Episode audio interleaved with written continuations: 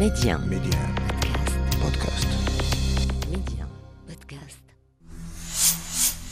Puisque le monde va vite, beaucoup trop vite, puisque l'épopée humaine est si souvent inhumaine,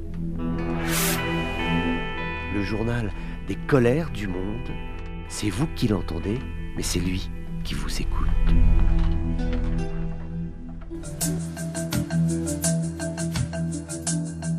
Bonjour à tous, bienvenue dans ces colères du monde. C'est finalement la prudence qui va l'emporter au Niger. La France a décidé d'évacuer ses ressortissants, environ 500-600 Français qui résident toujours au Niger, très majoritairement dans la capitale, Niamey. Des Français qui vont donc prendre l'avion et rejoindre soit Paris, soit d'autres villes en tout cas.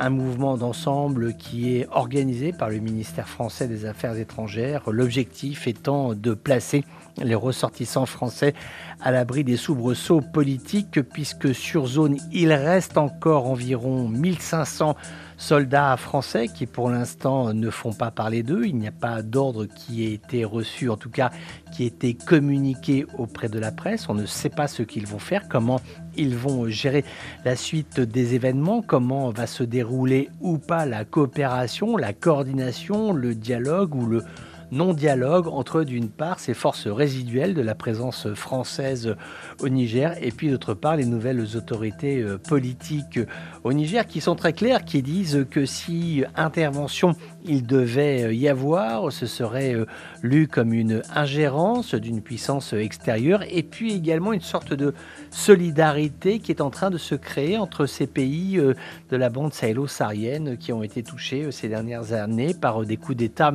militaires, Mali, Niger, Burkina Faso, des États qui aujourd'hui essayent de se constituer seuls par eux-mêmes en étant dans le rejet des forces occidentales, mais également de la puissance onusienne, donc dans une volonté d'indépendance absolument totale, et très souvent, comme on l'a vu d'ailleurs au Niger, avec une volonté de nourrir des relations qui soient denses et intenses avec la Russie.